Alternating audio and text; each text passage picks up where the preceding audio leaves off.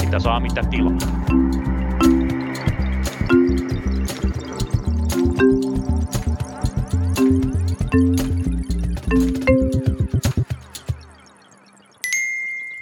Perjantai-iltapäivä, hyvää päivää, tunti aikaa. Olemme Meritulin kadulla. Piinapenkissä on tällä kertaa perhe- ja peruspalveluministeri Aki Lindeen. Tervetuloa. Hyvää iltapäivää. Ja sitten täällä on tuttuun tapaan myös Lauri Muranen. Tervetuloa sinullekin, Lauri. Terve vaan kaikki. Nauhoitetaan tätä tiistai-aamuna. Eilen oli siis maanantai ja eduskunta hyväksyi pakkolain tai potilasturvallisuuslain. Mikä Aki Lindeen, millä mielellä? No sanotaan, se oli jännittävä ja jännitteinen tilanne. Seurasin sen koko keskustelun. En siihen osallistunut, koska olin toki esitellyt sen lain ja toivoin vain sitä, että se mahdollisimman nopeasti saadaan käsiteltyä. Minkäänlainen semmoinen henkselien paukuttelu fiilinki ei tietenkään ollut, koska asiahan on hyvin murheellinen oikeastaan, mutta tietysti olin huojentunut siitä, että se laki tuli hyväksyttyä. Eli puhutaan pakkolaista, eli niin sanotusta, niin sanotusta pakkolaista, eli potilasturvallisuuslaista. Ää, mennään kohta laajempiin kysymyksiin suomalaisesta terveydenhuollosta ja ollaanko kriisissä. Mutta ensin tästä ajankohtaisesta asiasta. Minkä takia tämän potilasturvallisuuslain säätäminen oli niin tärkeää? Sen oikea nimihän on nyt laki välttämättömän terveydenhuollon ja kotihoidon turvaamisesta työtaistelun aikana, mutta koska tuo nimi on niin pitkä, niin kaikki puhuvat nyt potilasturvallisuuslaista, jolla nimellä aikaisemmin Suomessa tämmöinen samantyyppinen laki on säädetty ja myös keväällä oli vireillä. No, se oli sen takia välttämätön, että nyt tämä työtaistelu, Tehyn ja Superin lakkotyötaistelu kohdistui kolmeen sairaalan teho-osastoon ja kahden kaupungin kotihoitoon ja täysin poikkeuksellisesti suojelutyötä ei ollut lainkaan luvattu. Turun ja Oulun ja Kantahämeen sairaaloiden teho-osastoihin ei olisi tullut yhtään hoitohenkilöä töihin ja sehän on aivan niin kuin dramaattisuudessaan uudenlainen tilanne ja lain tarkoitus ei ollut eikä ole kieltää näitä lakkoja, vaan turvata sinne riittävä määrä tätä suojelutyötä. No Tehu on tätä lakia vähän kritisoinut juuri siltä näkökulmasta, että tota, suojelutyötä, sitä tosiaan tarvitaan. Niin sitähän viime keväänä, kun oli näitä työtaisteluita, niin sitä oli. Ja silloin oli sellainen tilanne, että kun suojelutyö oli päällä, niin hoitajia oli käytössä enemmän kuin normaalissa tilanteessa. Pitääkö tämä paikkansa, onko tämä, eikö tämä tavallaan silloin toimi niin kuin vähän itsensä vastaan tämä koko työtaistelu, jos silloin saadaan enemmän ihmisiä töihin? Tuo kritiikki on minusta virheellistä, koska itse sain ministerinä erittäin paljon yhteydenottoja potilailta ja heidän omaisiltaan. Ja voidaan ajatella, että he nyt eivät ainakaan edusta sitten kumpaakaan työtaistelun osapuolta, siis hoitajia tai työnantajia.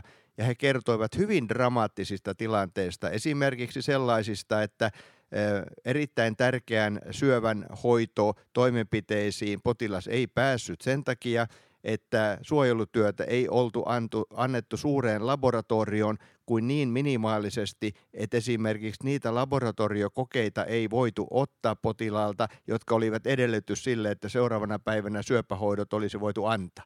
Minulle tuli paljon tällaisia yhteydenottoja sekä sähköpostitse että ihan soit, soittamalla. Ja minusta tietysti tuommoisessa työtaistelutilanteessa yleensä aina tapahtuu valtava tunnelmien kuumeneminen ja sanoisin, että se on ehkä poikkeuksellisen kuumaa se keskustelu silloin, kun se tapahtuu potilaiden ympärille. Ja jos Suomessa nyt jossakin työpisteessä jonkun laskentavirheen takia on ollut tällainen tilanne, niin kyllä siitä tehtiin sitten sellainen narratiivi, jota ryhdyttiin toistamaan. Eli minulla on ihan objektiivinen näyttö siitä, joka perustuu Valviran ja aluehallintoviranomaisten ja potilailta suoraan saatu, saatuihin yhteydenottoihin, eli ei ollenkaan ö, osapuolten mielipiteisiin, että oli todella vaarallisia tilanteita viime keväänä. Sitä on myös arvosteltu siitä kulmasta, että se on ikään kuin se rajaus on liian lavea. Esimerkiksi vanhusten huolto on tässä mukana. Mitä mieltä tästä kritiikistä olet? Tämä työtaistelutilanne on elänyt tässä koko aika. Periaatteessahan nyt on oltu sieltä helmikuun lopulta alkaen sopimuksettomassa tilassa. Keväällä oli näitä lakkoja, e, sitten ilmoitettiin joukkoirtisanoutumisista, sitten nyt syksyllä oli nämä kolme e, kohdennettua työtaistelua, eli lakkoa näissä teho-osastoilla ja kaksi melko laajaa työtaistelua sitten e, tuolla vanhusten kotihoidossa.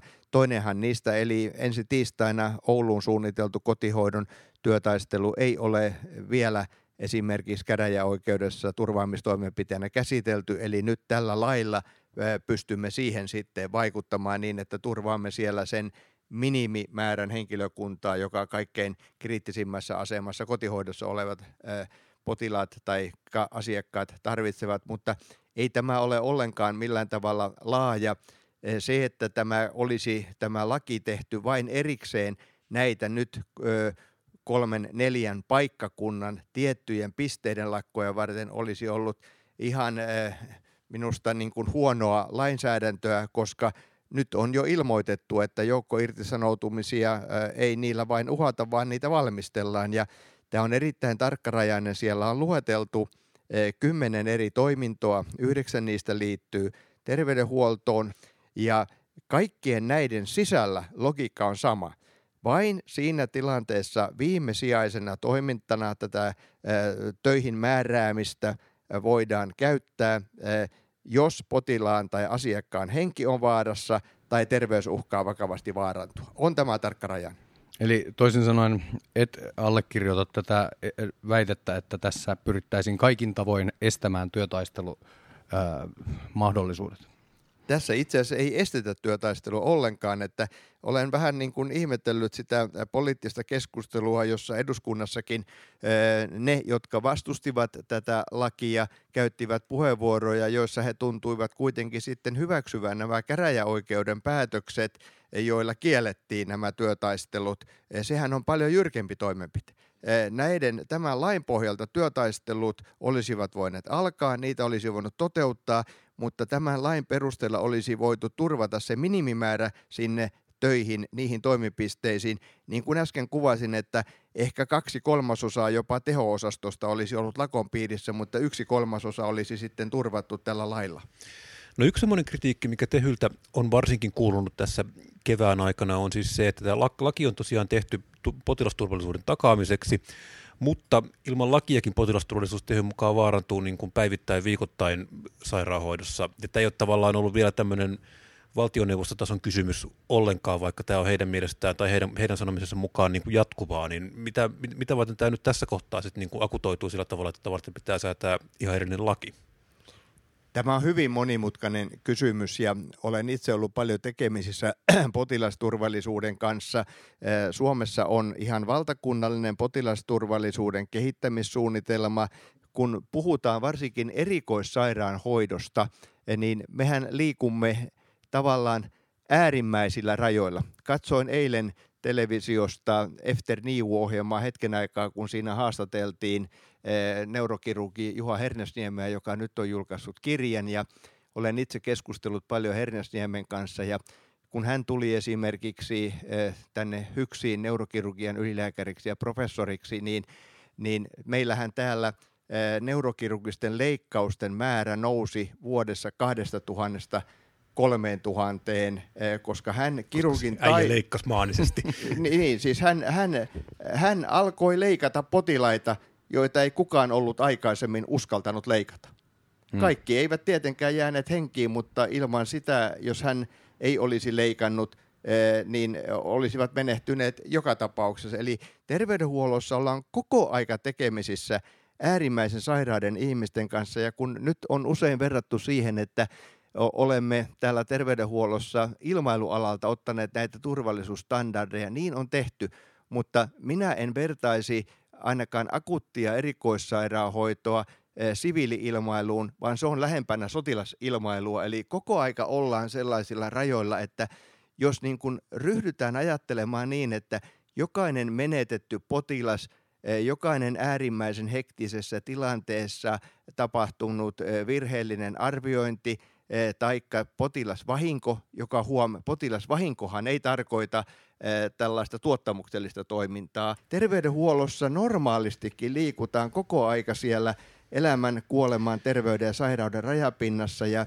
Kyllä liikutaan, tietenkin... mutta tähän ei vastaa siihen kysymykseen. Kysymys on siis se, että jos potilasturvallisuus on henkilöstövajeen takia vaarantunut jo aikaisemmin ja tähän ei ole valtiovalta puuttunut lailla, niin miksi tavallaan, miksi nyt on tilanne sitten akuutti, että tähän pitää säätää laki? No onhan tämä ihan erilainen tilanne, eh, jos niin kuin lakon takia tietoisesti jätetään menemättä töihin eh, silloin, kun siellä tarvittaisiin hengenpelastavaa hoitajaa paikan päällä. Sehän on ihan eri tilanne kuin esimerkiksi se, joka on ollut pitkään aika normaalia, että esimerkiksi kun kesäsijaisia ei saada ainakaan koulutettuja ja kaikkein pätevimpiä, niin joudutaan yleensä juhannuksesta eteenpäin kuudeksi viikoksi supistamaan toimintoja. Käytännössä hänen supistetaan niiltä ei-kiireellisiltä toiminnoilta, mutta usein joudutaan myös päivystyksessä vähentämään henkilökuntaa.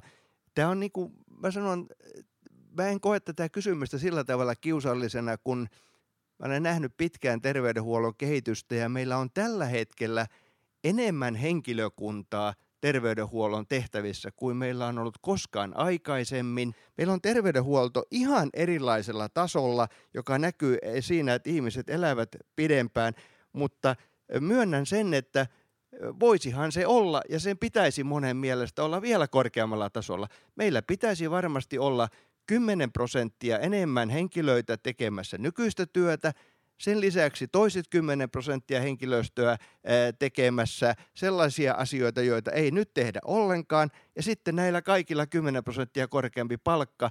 Ja nyt ollaan siinä tilanteessa, että mistä yhteiskunta irrottaa 30 prosenttia lisää rahaa siihen 20 miljardiin, joka me nyt käytämme Suomessa terveydenhuoltoon.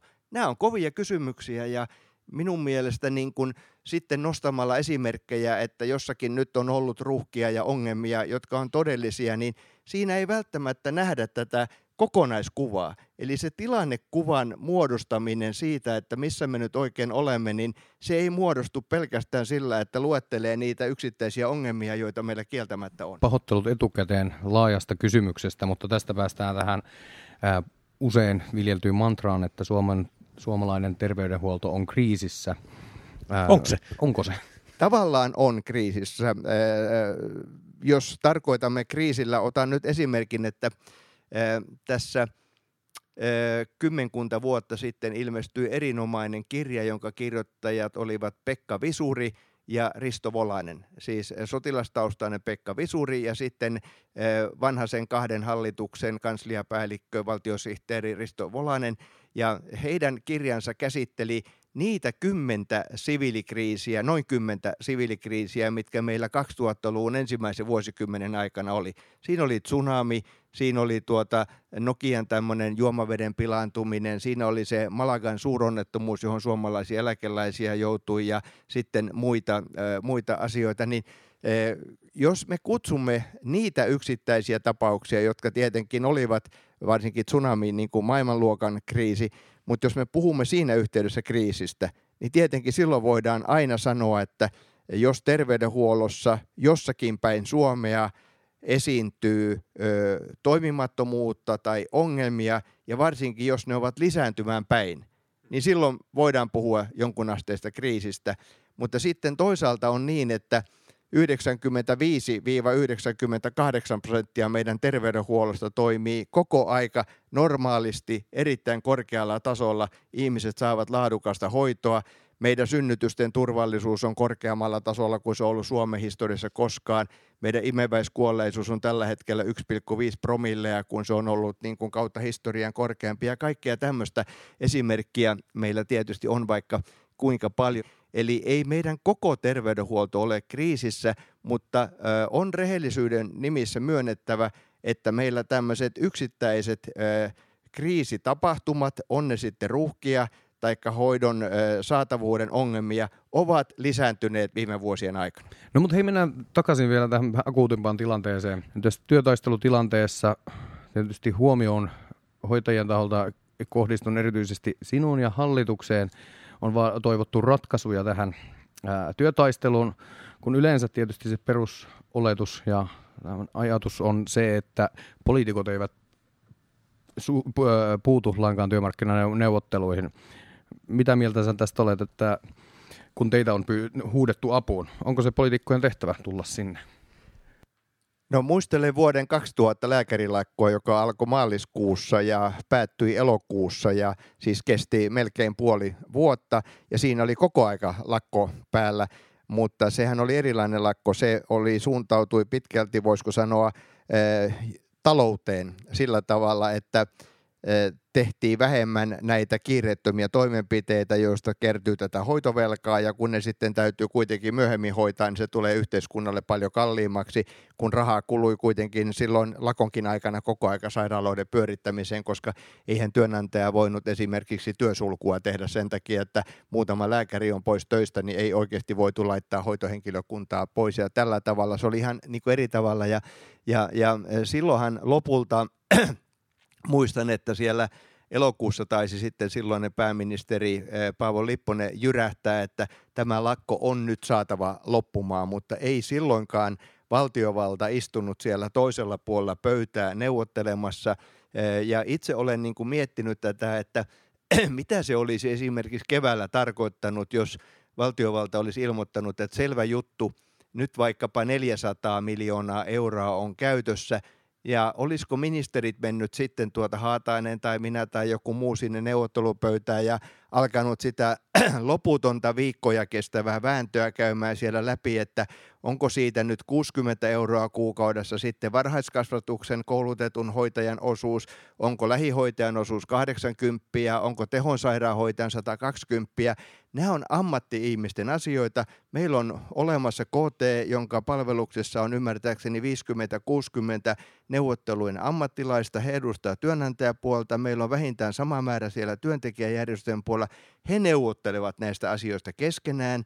KT on siellä 11 jäseninen valtuuskunta, joka noudattaa koko niin kuin meidän kuntavaalitulosta. Eli siellä on kolme kokoomuslaista, kaksi perussuomalaista, kaksi keskustalaista, kaksi sosiaalidemokraattia, yksi vasemmistoliittolainen, yksi vihreiden edustaja. Eli mun mielestä niin kuin hallituksen paikka ei ole siinä neuvottelupöydässä. Tämähän on se perinteinen näkökulma tähän, mutta kuitenkin jos mietitään nimenomaan KT, niin KT ei ole käytännössä yhtään omaa budjettia. Käytännössä kaikki, mitä KT kuitenkin neuvottelee, se raha, se tulee julkisista taskuista, eli veroista. Ja KT siinä, sillä tavalla on niin tämmöinen neuvotteluelin, joka on sitten kuitenkin enemmän tai vähemmän niin kuin valtiovallan jatke. Et eikö tämä sillä nyt kuitenkin ole rehellistä tunnustaa, että kuitenkin tavallaan KT ei ole sellaista itsenäistä mandaattia päättää rahoista, vaan jos tulee jotain palkankorotusvaatimuksia, niin se pitää suhteuttaa budjettiin ja niin kuin tuloihin, jolloin se kuitenkin toimii, toimii sit niin kuin osana valtiovaltaa. No tähän astihan KT on niin sanotusti pelannut kuntien rahalla – ja valtionosuudet ovat olleet 25 prosenttia siitä rahasta. No, mitä sanotaan kun... veronmaksajien rahaa, että se on no, kuitenkin jo, julkista nimen, rahaa. Nyt tullaan siihen, että veronmaksajien rahaa, mutta nimenomaan kuntaveroa maksavien, maksavien tuota kuntien. Eli kun katsoo sitä KTn valtuuskunnan kokoonpanoakin, niin siellähän ei ole yleispolitiikkoja. Siellä on kuntien johtajia, siellä on kuntien henkilöstöjohtajia ja kyllä se nimenomaan se työnantajajoukko, voisiko sanoa, on koottu henkilöistä, jotka kokevat tehtäväkseen siellä veronmaksajien edun valvonnan. Ja nyt kun siirrytään tässä ensi vuoden alusta tähän hyvinvointialuejärjestelmään, joka muuttaa hyvin perusteellisesti sitä, me siirrymme itse asiassa valtion rahoittamaan, mutta sitten taas toiminnan kannalta tällaiseen puolivaltiolliseen järjestelmään. Tällä tarkoitan sitä, että kun Englannin National Health Service, NHS, on koko valtion, kokonaan valtiojärjestelmä, eli siellä myös työ- ja virkasuhteet ovat valtion virkasuhteita, niin meillähän näin ei ole. Meillä on itsenäiset hyvinvointialueet, joilla on laajasti itsenäinen päätösvalta. Tämmöistä porrastahan ei esimerkiksi englantilaisten järjestelmässä ole ollenkaan, vaan siellä terveysministeri on se ylin virkamies sitten, joka, joka vastaa koko terveydenhuollosta. Niin tämä tilanne on sillä tavalla nyt minusta huomioitu, että siellä Eh, hyvinvointialueiden rahoituslaissa. Siellä on pykälä, jonka nimi on hyvinvointialueiden indeksi, joka on laadittu niin, että, eh, että kun meillä palkkataso nousee, tai sitten kuluttajahinnat nousevat tai työnantajan sosiaaliturvamaksut nousevat, niin ne on huomioitu painoarvoilla 60, 30, 10, jolloin tavallaan jälkikäteen tulee automaattisesti se raha hyvinvointialueelle, mikä yhteiskunnassa on esimerkiksi palkkaratkaisuihin eh, laitettu. Mutta olen todennut julkisesti ja näin se on, että se ei ole ihan yksi yhteen tehty esimerkiksi tämän sote-alan palkkaratkaisun mukaan, vaan se 60 prosentin painoarvo tässä indeksissä on yleisellä ansiotasokehityksellä. Eli jos sote-alalla tulee korkeammat palkankorotukset, niin se vaikuttaa sitten tietenkin osaltaan siihen yleiseen ansiotasoon, mutta on ihan tietoisesti, eduskunta on yksimielisesti hyväksynyt tämän pykälän, ja siinä oli perusteluissa laitettu vielä se logiikka niin, että tästä ei saa tulla sellaista niin kuin automaattia, että jos sotealalla sitten aina vaan korotetaan palkkoja, niin automaattisesti ikään kuin valtio maksaa juuri sen, eli se on hieman niukempi se indeksi mm. siellä. Mutta eikö tässä kohtaa nimenomaan sitten valtio tuu mukaan tähän niin kuin neuvotteluosapuolena? Ei, ei tule, siinä onkin tämmöinen automaatti, ei tule neuvotteluosapuolena. No, neuvottelu, mutta siis rahoittajaosapuolena kuitenkin, ja tavallaan kun rahastahan kyllä, neuvotellaan. Mutta, mutta, se ei tarkoita sitä, että valtio on siellä neuvottelupöydässä. Että ei, mutta pitäisikö sen olla, jos valtio kuitenkin maksaa, se... niin pitäisikö valtio sitten olla siellä kuitenkin... Niin kuin... Ei, ei pitäisi, että siellä on sitten niin kuin veron, veronmaksajien niin sanotusti niin kuin etua valvomassa sitten KT, joka nyt sitten jatkossa edustaa myös hyvinvointialueet. Eli valtio tulee jälkikäteen mukaan siihen, että se työmarkkinaratkaisu, joka syntyy, niin tällä kuvaamallani mekanismilla sen vaikutus tulee sitten sinne hyvinvointialueiden rahoitukseen. No tosiaan Tehy Millarikka Rytkönen on tässä sanonut muutamaakin kertaan tosiaan jo, että hän haluaa rikkoa tämän paradigman siitä, että valtiovalta ei ole työmarkkinaosapuoli. Ja mä melkein väittäisin, että hän on tässä nyt aika lailla jo onnistunut, koska valtiovalta on nyt pakotettu tekemään tämä potilasturvallisuuslaki. Samaan aikaan käräjäoikeudet on pakotettu ottamaan kantaa tähän työtaisteluun niin kuin määräämällä näitä turvaamistoimia, eli määräämällä uhkasakon tälle laille. Niin eikö tämä tavallaan tässä nyt on muuttunut aika moni asia jo, että tässä nyt on niin kuin haluttiin tai ei, niin ollaan joka tapauksessa tilanteessa, missä niin kuin jollain tasolla ollaan osapuolia niin kuin myös tällä Meritulin kadulla.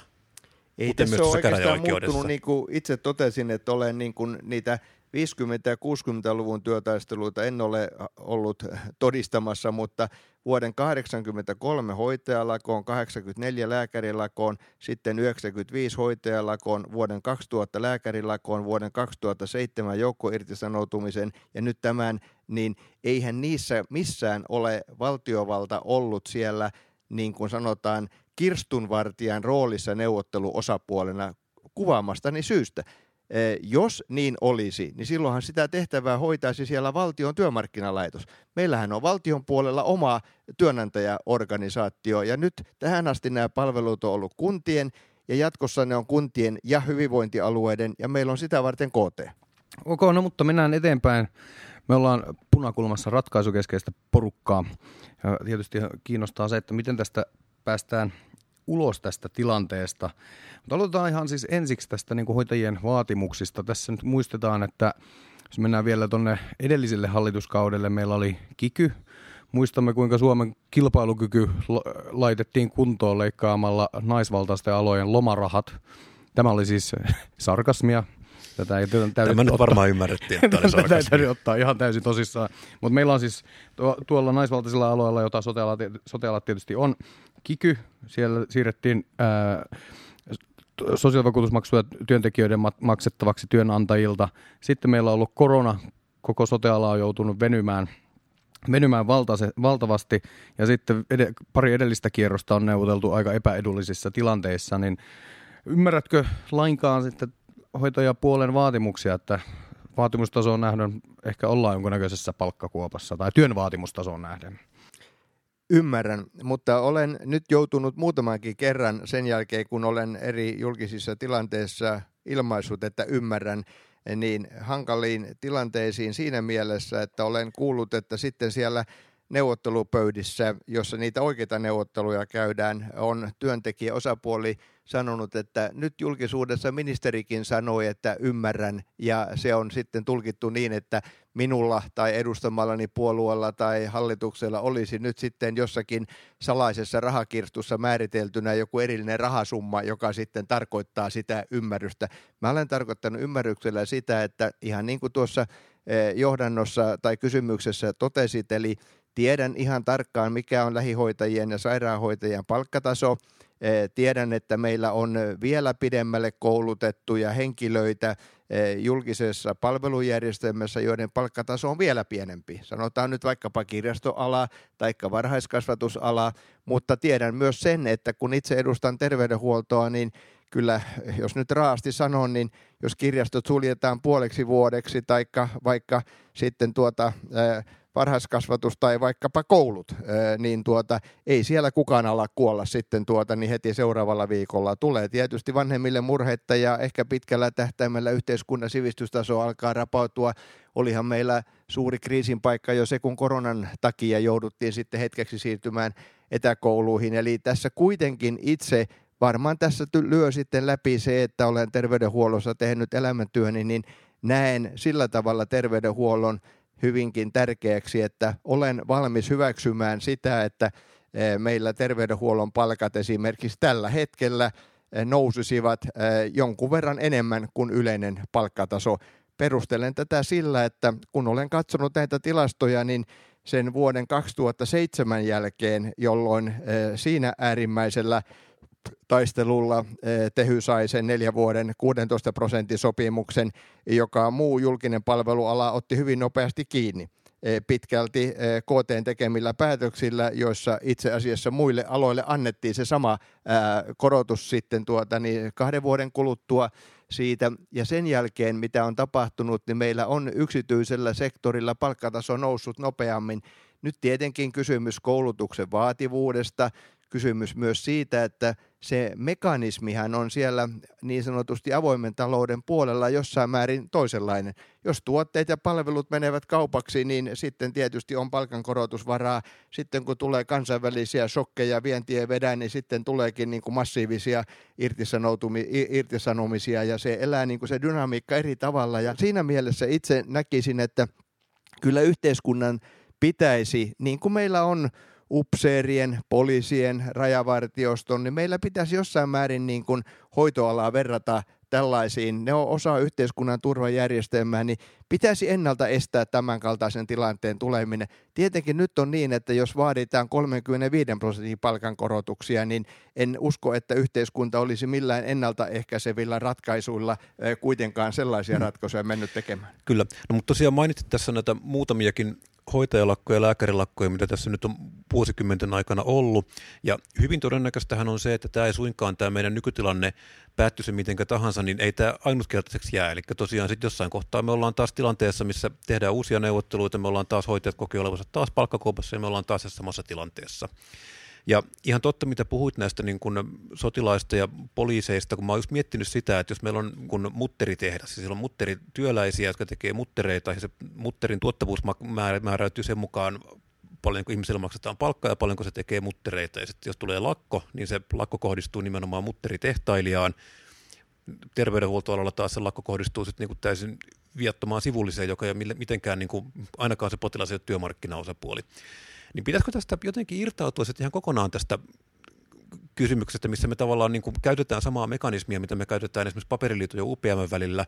Me ruvetaan miettimään niin kuin kunta-alaa niin kuin samalla mekanismilla, vai pitäisikö meidän esimerkiksi jotenkin yhdistää, tehdä joku tämmöinen niin kuin vertailuindeksi kaikista siitä, mitä toi avoalat tekee, ja sen jälkeen sitten vaan korottaa hoitajien palkkaa automaatilla – miten heidän neuvottelut sitten eteneekään sitten niin kuin tuolla paperilla ja AKTilla ja teknologiateollisuudella? Nyt kysymys oli minusta niin, kuin niin vaativa työmarkkinamekanismin kysymys, että vaikka olen ollut ö, työmarkkinatehtävissä aiemmin, niin en lähde nyt niin kuin rakentamaan meille uutta työmarkkinamallia, mutta olen itse miettinyt... Kyllä ihan... tähän tiistai-aamupäivään minusta hyvin sopisi. Joo, mutta olen itse miettinyt ihan samoja kysymyksiä olen ymmärtänyt, että jos paperiteollisuudessa palkkojen osuus on kolme prosenttia koko siitä liikevaihdosta esimerkiksi, niin tilannehan on ihan eri kuin tuolla sairaaloissa, missä se on 70 prosenttia se palkkojen, palkkojen osuus. Ja, ja, ja missä nimenomaan sitten äh, alkaa väestön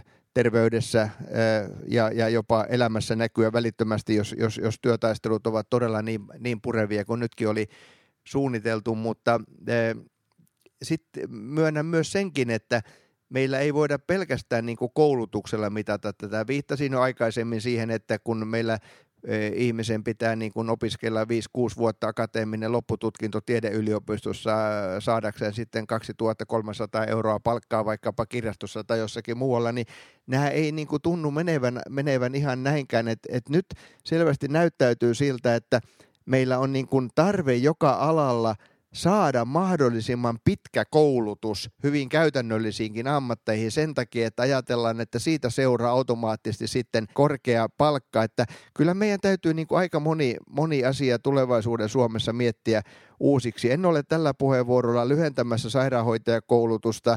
Olen siitäkin asiasta käynyt asiantuntijoiden kanssa keskustelua ja yksi hyvä vasta-argumentti sille, että esimerkiksi puolella vuodella lyhennettäisiin, niin kuin se on eräissä Euroopan maissa puoli vuotta lyhyempi.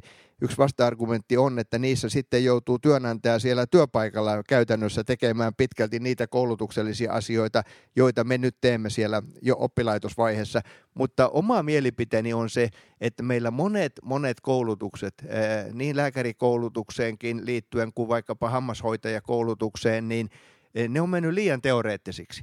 Mä olen kuullut ihmisiltä, jotka sitten tuota, ottavat uusia työntekijöitä vastaan, että, että siellä on eh, niin kuin hienoja teorioita luettu. Minä en ole teoriavastainen ihminen, mutta eh, käytännön ammateissa, jos ei niin kuin pääse siellä koulutuksessa jo tekemään ja harjoittelemaan sitä käytännön asiaa, niin ollaan, ollaan jollakin tavalla minusta niin kuin sivupoluilla kyllä. Mennään vielä äh, takaisin tähän terveydenhuollon kriisiin ja tässä erityisesti työtaisteluiden tuoksinnassa on puhuttu paljon siitä, että työolot ovat sietämättömät.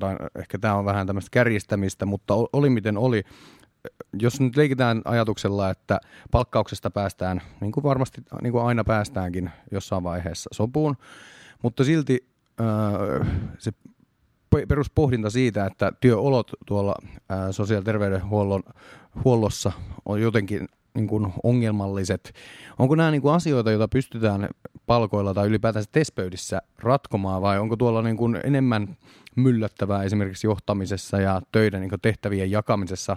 Sulla on pitkä tausta ja kokemus alalta, niin osaatko tähän sanoa näkemystäsi? Eli No tässä on semmoinen vaara ikään kuin tässä mun vastaamisessa, että vähän niin kuin kysyit, että alan peilata sitä siihen omaan kokemuspiiriin ja nyt itse asiassa, kun en ole ollut siellä varsinaisesti ruohonjuuritasolla töissä viimeiseen 20 vuoteen, toisin kuin työuran ensimmäiset 20 vuotta, niin e, se ihan käytännön tuntuma siitä, että mikä siellä nyt on muuttunut, niin kuin sanotaan, huonompaan suuntaan, niin niin, niin se pitäisi kyllä niin kuin tutkia ja selvittää, koska mulla on aika paljon dataa myös, että asioita on tapahtunut niin kuin vähän mystisellä tavalla toiseen suuntaan. Näin ihan tuoreeltaan tutkimuksen erästä terveydenhuoltoammattiryhmästä. En sano nyt mikä se on, ettei tule sitten käristyksiä. Ja siinä osoitettiin, että asiakastyöhön käytettävissä oleva aika kyseisellä ammattiryhmällä oli pudonnut reilusti alle puoleen. E-, e-, eli niin paljon menee siis siellä työssä nyt muuhun, siis työn suunnitteluun, erilaisia, erilaisiin palavereihin, joissa työntekijät ovat siis keskenään, keskenään. Ja sitten erilaiset poissaolot, no tietysti ne ovat lakisääteisiä, tiedetään, että perhevapaat ja kaikki muut tuottavat semmoisen 11-15 prosenttia poissaoloa, varsinkin perheillä, kun on pieniä lapsia. Kaikki tämä yhteensä kun lasketaan, niin aletaan olla siinä, että jos 40-45 prosenttia työajasta on varsinaista asiakastyötä, niin, niin jotain on niin kuin mennyt hullumpaan suuntaan. Tietysti voidaan sanoa, että nämä työ, kysymys työoloista – terveydenhuolto on aina ollut eh, niin kuin edellä kuvaamani kaltaista eh, hektistä. Eh, kerran suututin, suututin erässä terveydenhuoltoorganisaatiossa osan henkilökuntaa sillä, että kun sanottiin kuinka tavattoman kuormittavaa kätilöiden työ oli, niin olin katsonut tilastoista synnytysten lukumäärän ja kätilöiden lukumäärän ja tein yksinkertaisen jakolaskun Eli e, kätilöille tuli keskimäärin puolitoista synnytystä viikossa. Tiedän, että tämä oli niin kuin poleminen ikään kuin kannanotto, koska täytyy tietenkin ottaa huomioon, että kätilöitä on paljon muissakin tehtävissä kuin varsinaisesti siinä synnyttämisessä. Siihen juuri tavallaan äsken viittasin. Sitten on paljon poissaoloja ja niin edelleen, jolloin kyllä niitä voi tulla sitten kuitenkin niin kuin yhteen työvuoroon yhdelle kätilölle kolme neljäkin synnytystä. Mutta kun katsotaan näitä resursseja, niin jotain siellä nyt on sellaista, missä minun mielestäni niin kuin keskinäinen luottamus ja se johtaminen kertoo, kertoo siitä, siitä että, että jotain petraamista kyllä ehdottomasti tarvitaan. Sitten on puhuttu näistä tietojärjestelmistä. Tunnen tietojärjestelmiä, jotka huomattavasti nopeuttavat ää, työntekoa siellä ja tekevät sen helpommaksi ja joihin työntekijät ovat tyytyväisiä, mutta kaiken kaikkiaan meillä tällä hetkellä hoitohenkilökunta, niin kuin lääkäritkin, käyttää merkittävästi enemmän aikaa sen tietokoneruudun tuijottamiseen kuin, kuin aikaisemmin. Eli, eli on tapahtunut monia, monia asioita. En ole itse tällä hetkellä paras sen työelämän asiantuntija, mutta en oikein tykkää siitäkään, että aina nostetaan vain ne kärkevimmät esimerkit esille ja sitten yritetään kertoa, että tätä se kaikki on koska tuota hyvin paljon sujuu erittäin hyvin. Eihän meillä muuten terveydenhuoltojärjestelmä pelaisi ollenkaan. Siis me ollaan tässä Punakulma-podcastissa puhuttu monta kertaa aikaisemminkin itse tähän teemaan liittyen suomalaisesta työelämästä ja varmaan ei koske pelkästään Suomea. Siis siinä mielessä, että tämä tietynlainen harsoisuus on lisääntynyt työelämässä täysin turhia palavereita. Mä luulen, että tämä ei liity niin pelkästään sote, sote-sektoriin, vaan ihan jokaiseen, jokaiseen tota, työpaikkaan, missä muiden ihmisten kanssa ollaan tekemisissä. Ja tämä on ehkä toi, niin kuin toisen jakson aihe, mutta minusta joskus kyllä kiinnostavaa tätäkin tonkia enemmän. Että ollaanko me, saisiko, ollaanko me niin kuin... saisiko välirepliikin ihan niin kuin, Anna että tulla. kun olen siellä ministeripenkillä istunut nyt eduskunnan kyselytunnilla, niin kerran kun tuota, niin saman kyselytunnin aikana kerrottiin, että tuomarit ovat täysin uupuneita, poliisit ovat täysin uupuneita, opettajat ovat täysin uupuneita, varhaiskasvatus on täysin uupunut, hoitajat on uupuneita, lääkärit on uupuneita, niin niin, niin jotainhan silloin on, joko se on siis uupumuksen kokemusta, tai sitten ajatellaan, että kun sitä uupumusta tarveeksi korostaa, niin saa sitten lisää palkkaa, tai sitten on vaan niin, että ne asiakkaat ja yhteiskunnan vaatimukset ovat muuttuneet nyt sitten niin kuin työntekijöihin nähden ihan kohtuuttomaksi, että edellytetään niin paljon kaiken näköistä semmoista, josta ennen selvittiin itse asiassa paljon lyhyemmin eikä niin syvällisesti, eli, eli nyt täytyy tehdä kaikki niin kuin siellä raportit ja, ja, ja kirjaamiset viimeisen päälle ja sitten paine on, paine on kova, kova niin jo, jotain tämmöistä, jota ihan niin kuin työelämän tutkijat saisi ihan oikeasti raportoida, niin tuota se on, on Tämä täytyisi keksiä uudestaan. Niin, ja sitten tämä on perus, sinällään, sinällään tämähän on ihan hyvä kysymys kyllä, että niin kuin, onko meillä tavallaan nämä vaatimukset jotenkin noussut kohtuuttomaksi, tai onko meillä tosiaan tullut tämmöistä niin kuin metatyötä tähän ympärille sit niin paljon, että se rupeaa haittamaan niin varsinaisen työtehtävien suorittamista. Mutta ollaan vielä vähän aikaa ratkaisukeskeisiä. Sitten jos puhutaan nyt esimerkiksi niin kuin terveydenhuollosta, niin kenen tehtävä tämä sitten olisi ratkaista tämä ongelma? Jos meillä rupeaa olemaan tosiaan sellainen tilanne, että ihmiset, ihmiset kokee, että heillä menee niin kuin potilasjärjestelmä on vaikea käyttää, sen käyttämiseen menee liikaa aikaa, sitten ei oikein tule mitään, se aiheuttaa vaaratilanteita ja sitten meillä on liikaa turhia kokouksia, niin kenen, on, on, onko joku HUS niin kuin jo liian iso organisaatio siihen, että se pystyisi ylipäätään tekemään tälle yhtään mitään? Tämä on yhteensä kaikkien, jotka ovat tästä vastuussa, sosiaali- ja terveysministeriö, työnantajat, sitten tietenkin niin kuin järjestöjen edustajat, työnjohto, eli Aikanaan siellä 2000-luvun alussa Lipposen kakkoshallituksen aikana Suomessa käynnistettiin tällainen terveydenhuollon kehittämishanke. Sehän sitten jatkui vuosien ajan. Siihen investoitiin aika paljon rahoitustakin ja sitten oli jo siirrytty itse asiassa vanhaisen ykköshallitukseen, jolloin meillä tuli osittain tämän seurauksena sitten ensimmäisen kerran hoitotakuusäännökset. Ne tuli erikoissairaanhoitoon. Tuli tämä, että ei saa yli kolme kuukautta tiettyihin toimenpiteisiin joutua jonottamaan ja yli kuutta kuukautta tiettyihin. Ja sanotaan, että kun olin silloin siellä kentällä, kentällä toki johtotehtävissä, kun ne tuli, niin ensi tultu siltä, että tämähän on ihan mahdottomia vaatimuksia, että kun oltiin tilanteessa, jossa – erässäkin sairaalassa Suomessa tekonivelleikkausjono oli viisi vuotta. Siis ihan oikeasti viisi vuotta. Se johtui tietenkin ortopedipulasta, pulasta tuota, eli oli rakennettu hieno sairaala ja sitten sinne ei saatu ortopedejä, niin sitten se viiden vuoden jono tarkoitti sitä, että jos laskettiin, että siellä vuodessa pystytään tekemään 200 leikkausta ja jonossa oli tuhat ihmistä, niin siitä tuli sitten laskennallisesti tämmöinen summa, summa niin tuota, meillä oikeasti tarvittaisiin näköjään 5-7 vuoden välein uusi terveydenhuollon kehittämis, kehittämis projekti.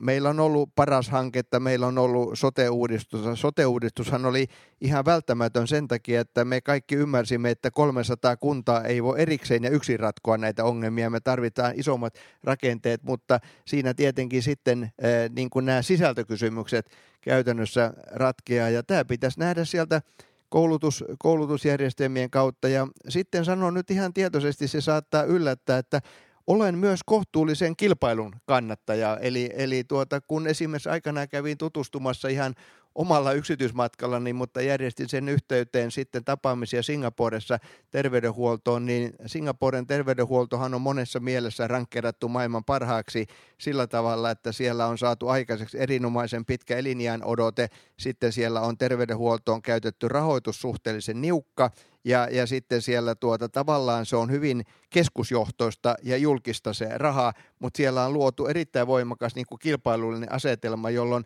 tässäkin monet esillä olevat ongelmat, niin mä oon usein miettinyt, että miksei tähän päde sitten se mekanismi, että jos joku ö, sairaala tai terveyskeskus tekee nämä selvästi paremmin kuin muut, e, niin eikö sitten kaikki rahoitus pitäisi kohdentaa sinne ja ikään kuin karsittaisiin ne huonommat pois. No, Mutta eikö tässä nyt tässä uudessa sotemallissa nimenomaan rahoitus toimi toisinpäin, että jos sillä ei saa, rahalla ei saa tuloksia, niin valtio maksaa lisää? Ei, koska se rahoitus on lähtökohtaisesti viritetty kyllä äärimmäisen tiukaksi, niin tavallaan ajatellaan, että se kannustinvaikutus tulee, tulee sitä kautta. Mutta eihän se kannusta mitään, jos sulla on vaan rahoitus tiukka ja sä tiedät, että sillä on kuitenkin on niin kuin valtiovarainministeriö, joka viime kädessä maksaa lisää, niin siinä ole tavallaan mitään kannustinta. No onhan tämä, nimenomaan tämä kannustin, tämä tiukka rahoitus tähänkin asti toiminut tuolla niin kuin julkisessa rahoituksessa, eli siellä pitää tehdä vuodessa semmoinen 1-2 prosenttia tuottavuuden lisäystä, jotta sillä rahoituksella voidaan sitten kattaa se, se tulevien tarpeiden hmm. tyydyttäminen. No meillä rupeaa pikkuhiljaa olemaan aika vähissä ja me rupeamme menemään loppupuolelle lähetystä, mutta tosiaan vielä ehkä tämmöinen yksi iso kysymys, mikä haluaisin tässä kysyä on se, että meillä nyt on puhuttu tässä työvoimasta ja meillä on nyt tässä muutamakin tähän liittyvä iso juttu, että meillä on tosiaan hoitajamitoitus on niin kuin hoivapuolella nousemassa 0,6 sitten 0,7. Meillä väestö vanhenee, se tarkoittaa sitä, että ihmiset käyttää enemmän terveyspalveluita. Meillä tota, kerta kaikkiaan tarvitaan enemmän ihmisiä sotialalle töihin. Mistä näitä tulee?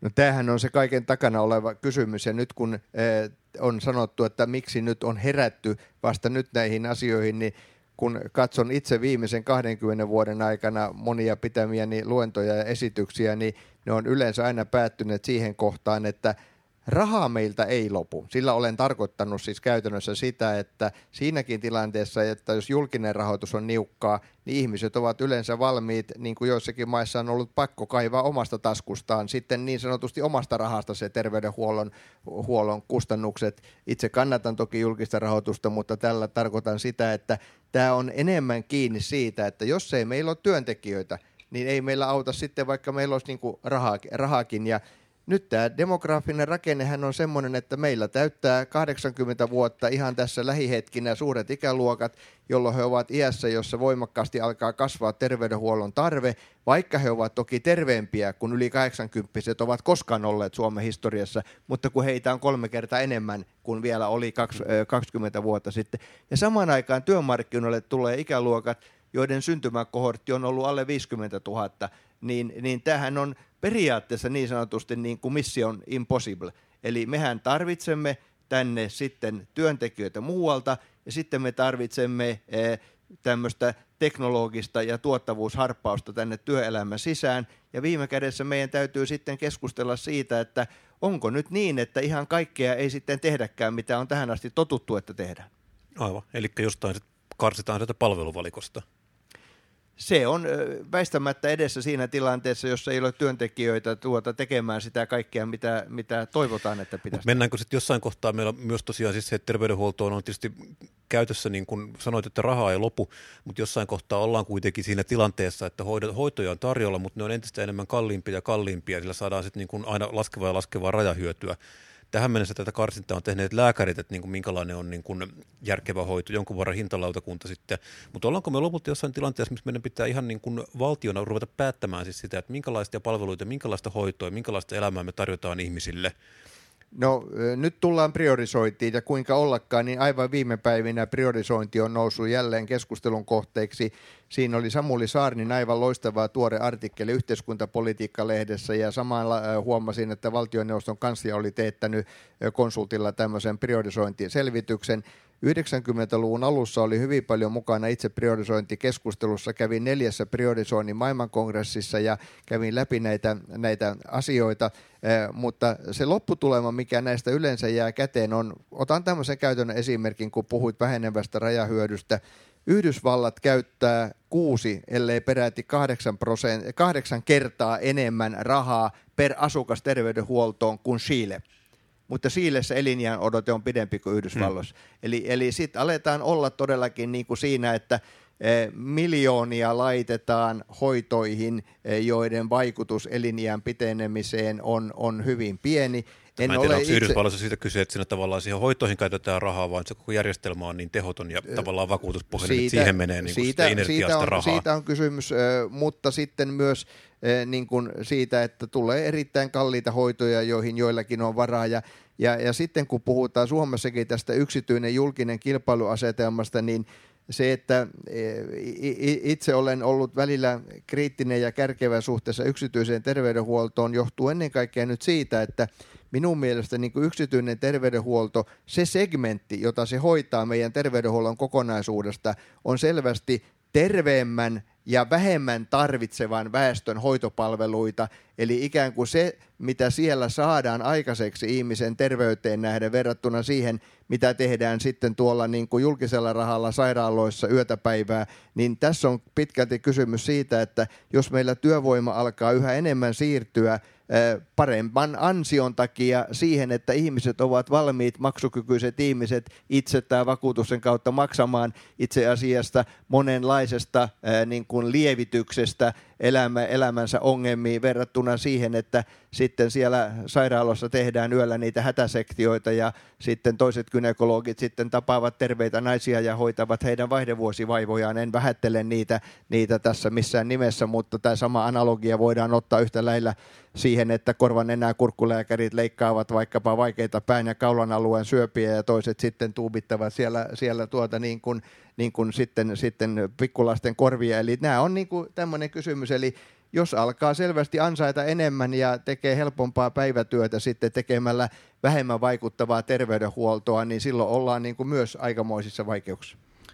Hyvä. Mä luulen, että siis keskustelu varmasti voisi jatkoa, mutta meillä tulee Aikarajat, aikarajat vastaan. Kyllä, näin. Ehkä vielä ennen kuin lopetetaan, niin vielä yksi ainoa kysymys. Palataan siihen, mistä lähdettiin, eli hoitajalakko, niin mitä luulet, mitä tapahtuu seuraavaksi? Ei minulla ole kristallipalloa tuota, että jonain hetkenä sopimus syntyy, mutta se mikä tässä nyt on, on huolestuttavaa on se, että kuinka paljon vaurioita ehtii tapahtua ennen sitä. Hmm. No, kiitoksia perhe- ja peruspalveluministeri Aki Lindeen, kun pääsit punakulmaan vieraaksi. Kiitoksia teille. Ja kiitoksia myös juontajakollegalleni Lauri Muraselle, kun pääsit kanssani tekemään tätä nauhoitusta. No, olepa hyvä. Kiito, haluaisin kiittää vielä itseäni tosiaan tässä kaiken päätteeksi. No niin, laitetaanko vielä pohjoiskorealaiset taputukset Taputukset voin editoida tähän päälle. Tämä oli tosiaan punakulma, jos pidit meistä, kerro meistä kaverille. Jos vihasit meitä, hauku meidät kaverille. Meidät löytää Apple iTunesista, Spotifysta, meidät löytää myös Facebookista ja aika usein meidät löytää myös Hakaniemestä. Mukavaa kun kuuntelit, ei muuta kuin hauskaa perjantaita sinne. Moro! Moro.